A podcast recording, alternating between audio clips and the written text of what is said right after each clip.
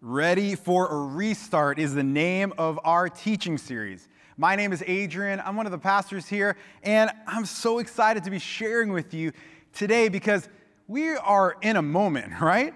I mean, it's been over a year since the pandemic started, but we can kind of see a light at the end of the tunnel.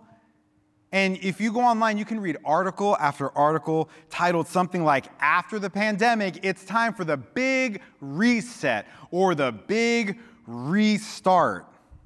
It's like we're at the beginning of a brand new year. And I don't know about you, when, when December rolls around and the new year is about to come, one thing I'm thinking about is my habits. Maybe you're just thinking the same thing. Or maybe during the pandemic, you started some good habits and you want to keep them, like uh, spending more time with your family, or um, exercising, or cooking more at home. But probably a lot of us started some bad habits we want to change, like binge watching every you know, show and movie that comes out, or stress eating. So that's what we're going to talk about today. Go ahead and grab the message notes at tlc.org slash notes or in the Twin Lakes Church app. Today we're going to look at how we can replace bad habits with good habits. You know, four years ago, here at Twin Lakes Church, we did one of the most popular series showing the biblical foundation behind the best selling book, The Power of Habit by Charles Duhigg. And what I want to do today is sort of give you a summary of that series we did, because if you understand the biblical principles behind what Charles Duhigg found, they can change your habits and in turn, they can change your life. They can literally change your destiny. Are you ready? Well, let's dive in. We're going to go into our main passage. It's in Galatians chapter 6, starting in verse 7. It says this Do not be deceived. God cannot be mocked. A man reaps what he sows. I want to give you a little context of what's going on here. Uh, we're at the end of a letter that Paul wrote to the Galatian Christians, all about grace. You're saved by grace, you grow by grace, you go to heaven by grace, grace, grace, grace. But something that might happen uh, to you to naturally, if you believe that, that you're saved all by grace, all 100% by God, and maybe you thought this or heard somebody, uh, you know, speak this out loud. If I'm 100% saved by grace, why can't I just live like I want? If nothing I can do can affect God's love or my salvation, then why do I need to worry about my bad habits? Well, Paul answers that question right here. He says, A man reaps what he sows. You reap what you sow. If you have bad habits in your life, you're going to reap bad things. If you're, if you're uh, planting seeds of destruction, you will reap destruction, it says. And it won't affect your place with God or His love for you, but you know what it can do? It can wreck your life. He goes on to describe uh, what this looks like starting in verse 8. Whoever sows to please their flesh, from the flesh will reap destruction. Whoever sows to please the Spirit, from the Spirit will reap eternal life or abundant life. Let us not become weary in doing good, for at the proper time we will reap a harvest if we do not give up. In other words, you go to heaven as a free gift. There is nothing you can do to lose God's unconditional love, but here on earth, you are a creature of habit and your small daily habits, they add up. And if there are bad seeds, if there are bad habits, they can lead to death. But if they are good habits, they can lead to life. So the question today is how do I purposely develop life giving habits? I want to start with a story. It's a story of one of the most influential men of the 20th century. And you might never have heard of him or seen his face. His work, his life has touched the lives of millions and millions of people.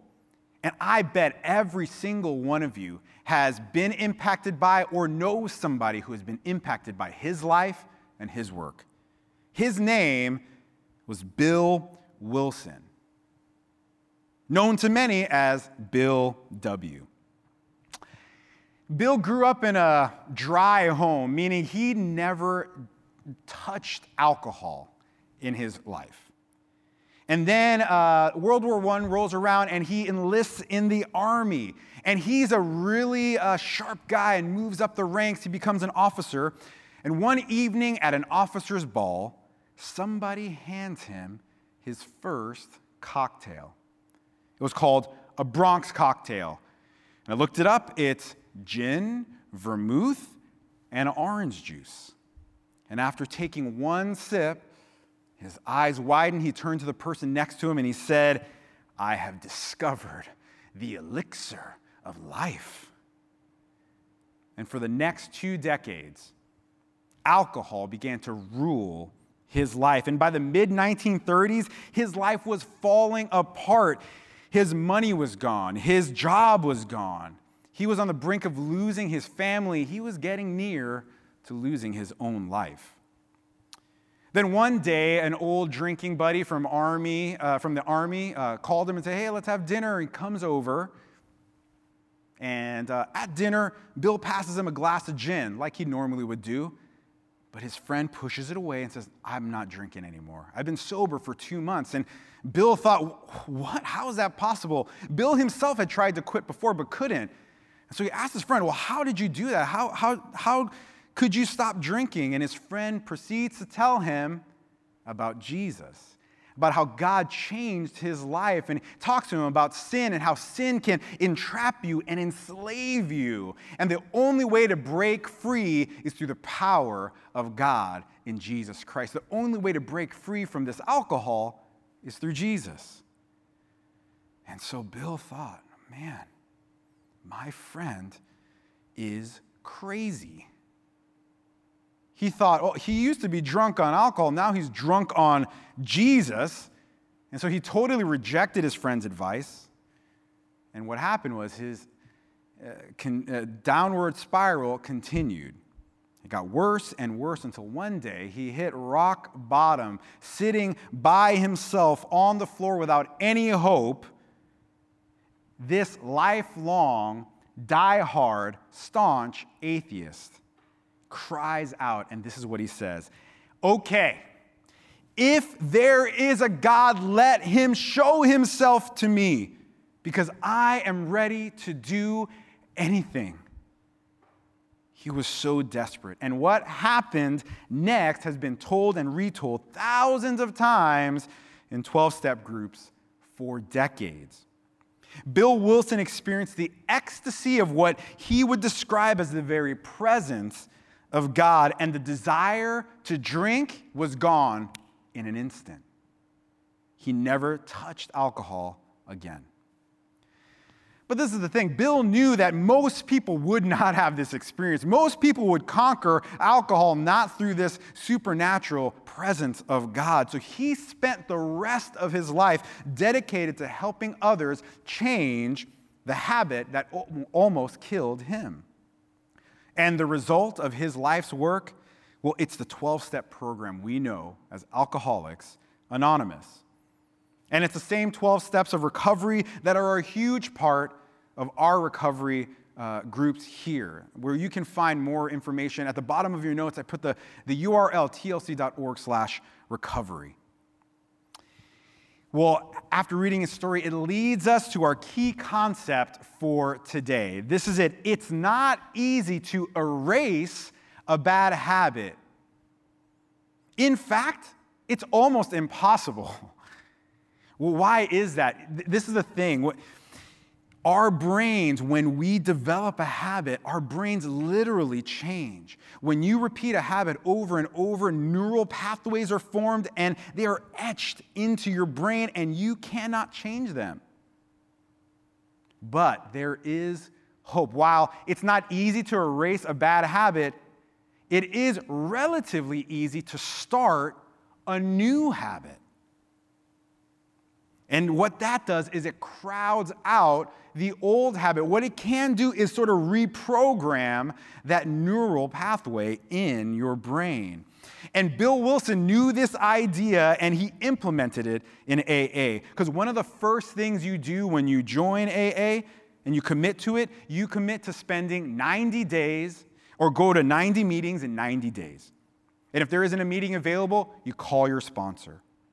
So he doesn't just say, stop drinking, it's bad for you, just stop it.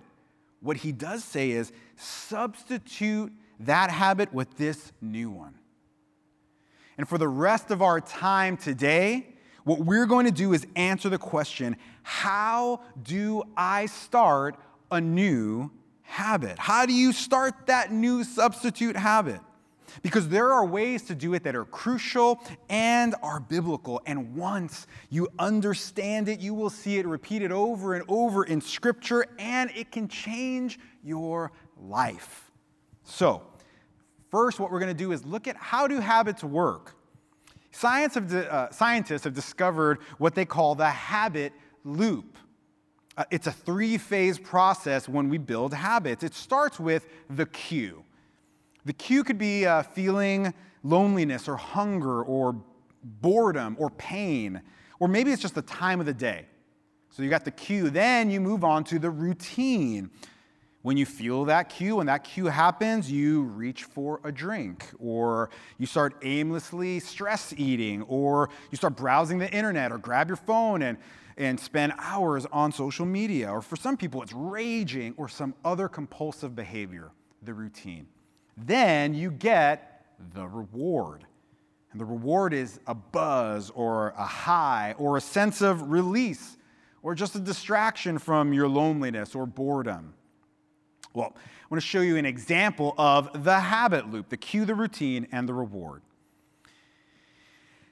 Maybe some of you uh, in the mornings, you can't get your day started until you've had your cup of coffee, right? You look like this guy because he hasn't drank. And maybe you've told your kids, don't talk to me until I've had my first cup of coffee. Well, I'm guessing there was a time a, a while ago where you woke up one morning and you wanted to feel alert. That was a cue. And then your uh, routine, your response was to drink a cup of coffee. And then the reward you got was that boost of caffeine. And so then you felt good. And so the next time, the next day you woke up, you wanted that alertness, you grabbed a cup of coffee. You repeat that enough times. You know what happens? That loop happens, and you start to associate, your brain associates waking up with getting coffee. You might not want to feel alert. You might be uh, have gotten a great night of sleep, but you wake up and you just feel like you got to have that coffee, right? Some of you out there uh, do that. Uh, we also see this in the animal world. Have you, have you ever been to um, SeaWorld? Uh, when I was, I grew up in Miami, we had what we call the Miami Seaquarium. They had a flipper show. It was really cool. But if you go there, uh, one of the things that they have are these sea lion shows. Maybe you've seen this, and it's pretty amazing, right? The sea lion, because especially if you're here in Santa Cruz, you know sea lions. Because you can go out to the wharf and look over and see them, and when you look at them, they are some of the laziest, most selfish tubs of lard out there. They're just laying around doing nothing. But you go to SeaWorld or the Miami Seaquarium, and they're like, they're clocking in and they're working for a living. I mean, have you seen those shows? They, they're dancing, they're balancing balls on their nose, they're high fiving, they're starring in movies these days. It turns out a sea lion will do just about anything for a couple of sardines.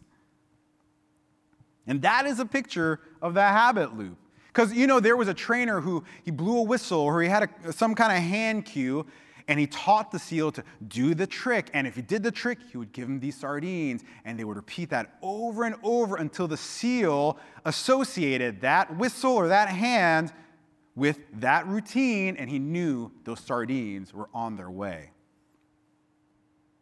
So here's a question for you What's your sardine? What's my sardine? What rewards motivate you? It's important to find these out. Now, to help you do that, researchers have found that basically there are three kinds of rewards for humans. The first one is pleasure, a sense of I feel better, you know, that high or that buzz. There's also social rewards, uh, a sense of I am liked, accepted. I belong, I'm part of the group, very powerful. Pleasure, social. And then there are achievement rewards. I am making progress. And for some of you, checking that box on your to do list is like the greatest experience of your life. Now, let me get back to Bill W. and the 12 steps.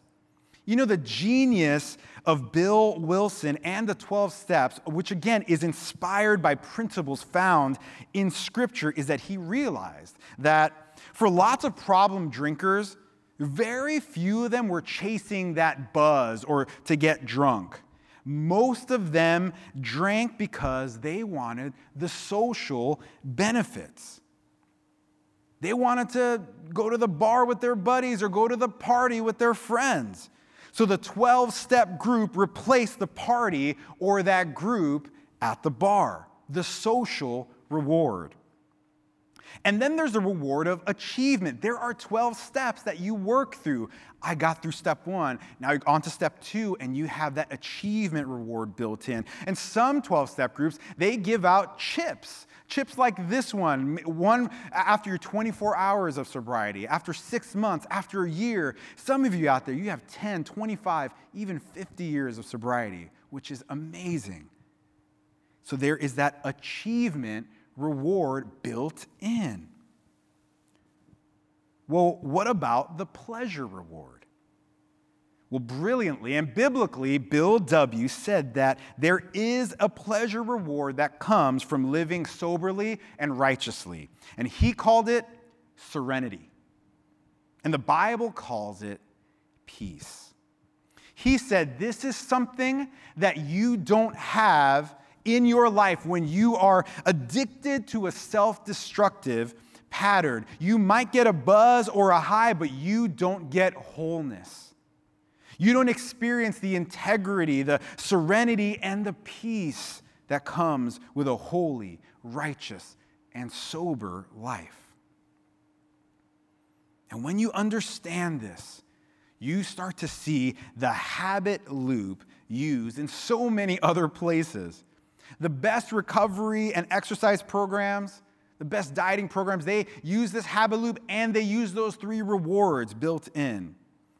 And you start to see this loop all throughout Scripture. Because this is the thing God designed us, God designed you to function this way. He built into our brains automation, autopilot. You know why? It's so that we could use more of our brain power for bigger decisions and not all the minute decisions of our lives. Think about when you tie your shoes, you don't have to think about which shoe to tie first or how to tie your shoes. Do I use bunny ears today or do I do around the tree or whatever you call it? You just tie them the way you know how to tie them. When you brush your teeth, when you drive, if you drive the same route to work or to the store every day, have you ever gotten to the end of your destination that you've gone so many times and you don't remember how you got there? Like all the turns and lane changes, it just happened because all that habit in your brain, that processing, is built in there by God. So, how do we change our habits? Today, I want to give you three keys to do it because I know out there, there are some of you right now are like, yeah, I got a habit I want to change right now. Can you all get to it already? Well, here's the thing it's not going to be easy, but it is possible. And here's how it works. The first key to, to changing your habits is this identify your cues, substitute a new routine, and enjoy the rewards. Here's an example Charles Duhigg, in that book, The Power of Habit, he talks about uh, something that happened while he was writing the book. He's writing this book about habit change, and something happened. Every day at 3 p.m., he would feel this urge. He'd feel this urge to kind of get up and get a break. And so he'd go and he'd go to the cafeteria and he would buy this massive cookie. This huge cookie at his cafeteria. So he'd get up from his desk, he'd go get that cookie, and then he would hang out for about 20 minutes socializing with his coworkers. And so he kept doing this over and over and over, day in and day out, and he had this cookie habit. And by the end of the year, he found out that he had gained a few pounds. So he does uh, some analysis. He wants to find out what's going on. He wants to put the research he's doing in the book he's writing at that moment to work, to the test. And so he, he tries to find out what is my cue, and he does research and looks at all the things going around before he eats that cookie, and he finds out, okay, my cue is it's 3 p.m. And at 3 p.m., he feels the need for a break. And his, low, his blood sugar is low. And so the routine was originally he would go to the break room, the cafeteria, and grab a cookie. And then there's the reward. So he knew what his cue was, he knew what his routine was, but the reward, he started to think, you know, I, he didn't really care about what he was eating. He says, honestly, that cookie was not that good. But what he realized that the real reward was hanging out with his coworkers. Socializing was the reward. So here's what he did to change it. At 3 p.m., when he felt that low blood sugar, he got up from his desk, he went to the cafeteria, and instead of getting a cookie, he grabbed a piece of fruit or some carrots or some nuts that he brought from home, and then he rewarded himself with hanging out with his coworkers before he went back to his desk. He found that by keeping the cue, substituting a new routine for the same reward, his old habit would eventually be replaced with a new one. So his cookie habit became a healthy snack habit. And we see this happening all throughout Scripture. One example is in Philippians chapter 4. It says this Don't worry about anything, instead, pray about everything, tell God your needs, and don't forget to thank Him for His answers. If you do this, you will experience God's peace, which is far more wonderful than the human mind can understand. His peace will keep your thoughts quiet and your heart at rest as you trust in Christ Jesus. So, if you look at these verses, you can see the habit loop in there, and Paul giving them a way to change a habit. So, what's the cue here? Well, if you know the Philippians, uh, you know, uh, Paul's writing this letter to the Philippians, they are living in a place that doesn't like them or want them. They don't like Christians and they're being persecuted. Their lives are at, in danger. And so it can cause them uh, to have worry, the routine. So they respond to that cue, that hardship with their routine. Normal routine is worry. And so, what is the substitute routine that Paul gives them? We see it right here. Instead, pray. And not only pray, but be grateful. Thank Him. Now, what's the reward? He says, if you do this, you will experience God's peace or serenity. It's that same pattern old cue, new response, receive the reward. That's the first key. And the second key to changing your habits is, is this you know, a lot of times when we try to start a new habit like eating better or exercise, we try to do too much all at once.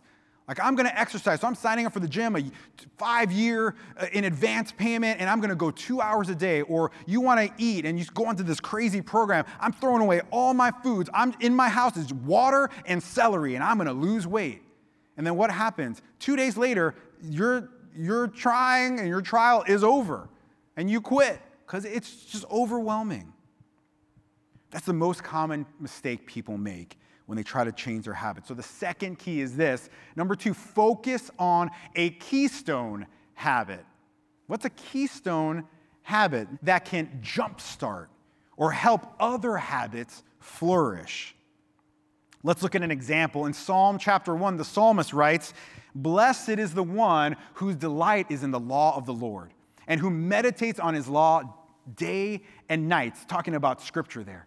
That person who does that is like a tree planted by streams of water, which yields its fruit in season, and whose leaf does not wither, fruitful, strong, and whatever they do prospers. Let's look at what the, the psalmist is saying here. He's saying a person whose life is fruitful, whose life is full of strength and is prosperous. That is promised to the person who does what? Does it list a huge, long list of things they need to do? No, one thing. It's to meditate on God's law day and night. Meditating on Scripture, one keystone habit brings an amazing life change. I discovered this in my own life just a few years ago. if you've been here for more than six years, you might remember when I looked like this. Uh, I uh, was a bit bigger. I struggled with weight my whole life. And by this time, my health was declining. I had multiple knee surgeries. I had debilitating back pain. I had sleep apnea, and I started to have anxiety attacks about dying, about having a heart attack or dying in my sleep. And so then I started to think about my family my wife, Jamie, daughter, Ella, and Penelope. Penelope had just been born. And I thought, if I didn't change, all of our the Moreno future family pictures would look just like this, without a dad and without a husband. And I thought, I got to do something. I got to change. So, I was on Instagram and I uh, saw a post by a pastor I know, and he had lost a bunch of weight. And he said, Hey, I'm going to start a new fitness program called Fit by First. Why don't you join in? And Fit by First was this thing where December 1st, he's like, let's start a fitness thing on December 1st. So by January 1st, we will have conquered our resolution and not wait till then. It was like, that was like the play on words with Fit by First. And he had done this a few years before, and, and I'd seen it, I'd never tried it, but then I started to see pictures of people who had done it and like change their lives, guys who look like me, who look much different. And I thought, if they can do it, maybe I can do it. And I was desperate. So I signed up. And so day one, I get an email, and in there is a daily workout. Basically, the program was you work out five days a week. There's some other tips and tricks about eating and stuff, but the primary thing was workout every weekday. One workout a day, about five to 10 minutes, stuff you can do at home, all like push ups and sit ups. You don't need any equipment, all body weight stuff. And I had a lot of body weight to use. And so I committed and I started working out one time every day, every weekday. And by week four, by that 30th day, I had done it. I had worked out every weekday. Now, at the end of that first month, I hadn't lost a ton of weight. I didn't see a lot of physical change, but there was a change that happened that would change my life.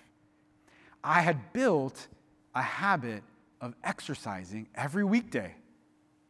It was a keystone habit. Because this is the thing that happened day 31, that next month, day one, I worked out again because I was so used to it. I'm, well, I might as well do it again. And I kept at it day after day, weekday after weekday, month after month, until a year and a half later, I had lost about 100 pounds. Now, just that exercise, I didn't lose all that weight. But you know what happened? I had to get my eating in control. But the only way I could do that is because I had built this habit of exercise already, I'd built this self discipline. I knew that I could accomplish something. I thought, well, I can accomplish eating better too. And so I did that. And let me tell you something that keystone habit of exercising changed my life. Not only did I lose weight, but other things in my life, things that I needed self discipline for, I started to do, like our finances. We got out of debt.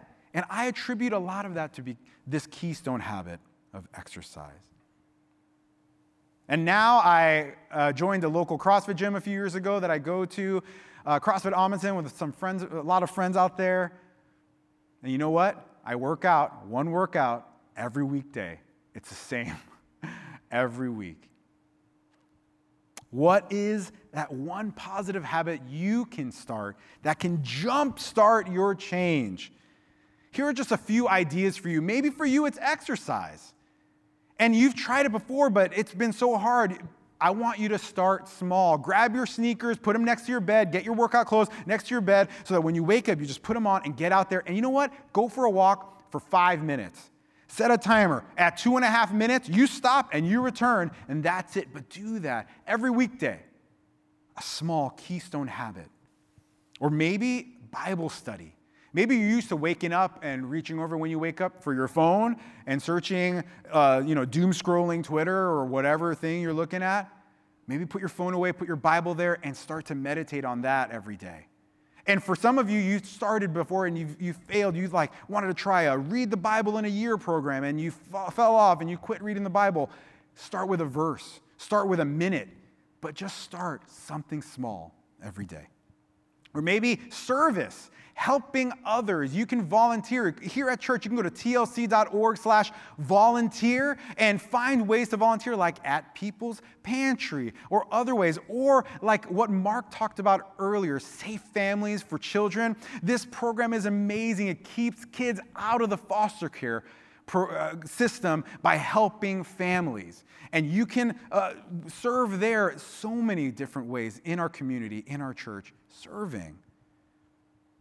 Many people have found the practice of gratitude, being grateful, maybe for a minute a day, that keystone habit changes everything.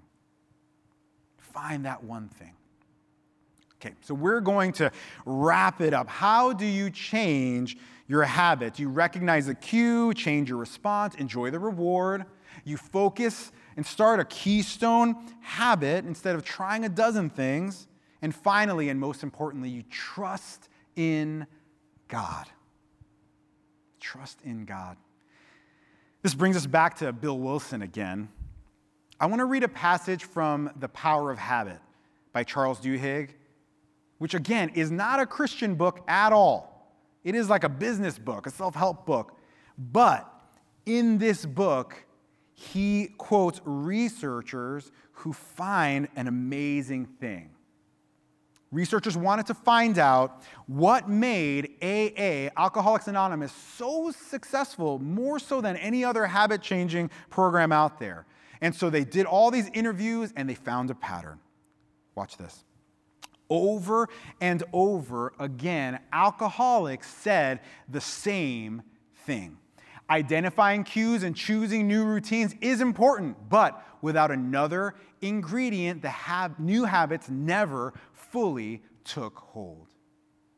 The secret, they said, was God. And researchers hated that explanation because God is not a testable hypothesis. Then in 2005, scientists looked at data to see if there really was a correlation of religious belief and how long people stayed sober, and a pattern emerged. Those who believed were far more likely to make it through the stressful periods with their sobriety intact. Isn't that amazing? I love it. I love it when researchers and scientists come upon something that's like, I can't explain it, but it's God. And that's what happened here. This is so well summarized in our last scripture for today. It comes from Philippians chapter 2.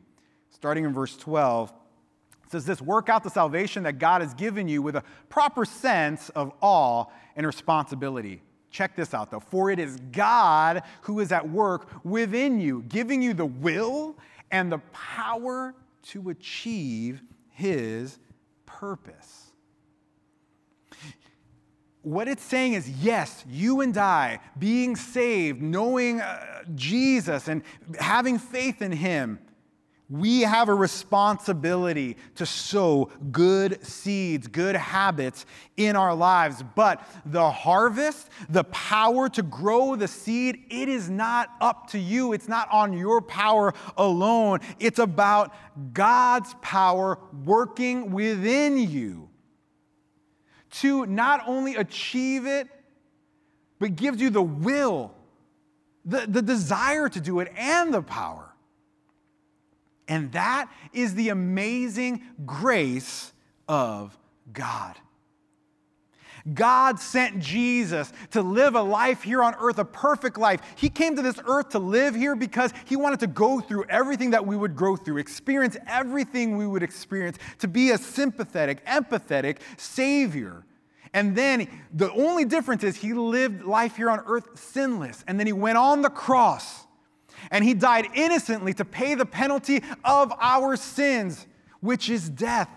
And then what we celebrated just a few weeks ago on Easter, he rose from the dead, defeating death through the power of the Holy Spirit. But check this out the craziest thing, the coolest thing about God's love and his grace for you is, is this it says, when you believe, the same power that rose Jesus from the dead lives inside of you, empowering you to live the life God has called you to here on earth. Because this is the truth. He didn't save you just to give you a ticket to, to heaven, to get you into heaven. If that was the truth, He would have just beamed you up once you believed. Not only does He save us, but He fills us and empowers us to change our lives here on earth because He knows how hard it is to live on this earth to accomplish his purpose. And you know what the purpose of God is? It is to transform the lives of the people he is saving. So, church, remember this truth you are not alone. God is with you a hundred percent, and you have His power living within you to change the things in your life you need to change and start life giving habits that can lead to a, a new life, a prosperous and strong life. Amen? Let's pray.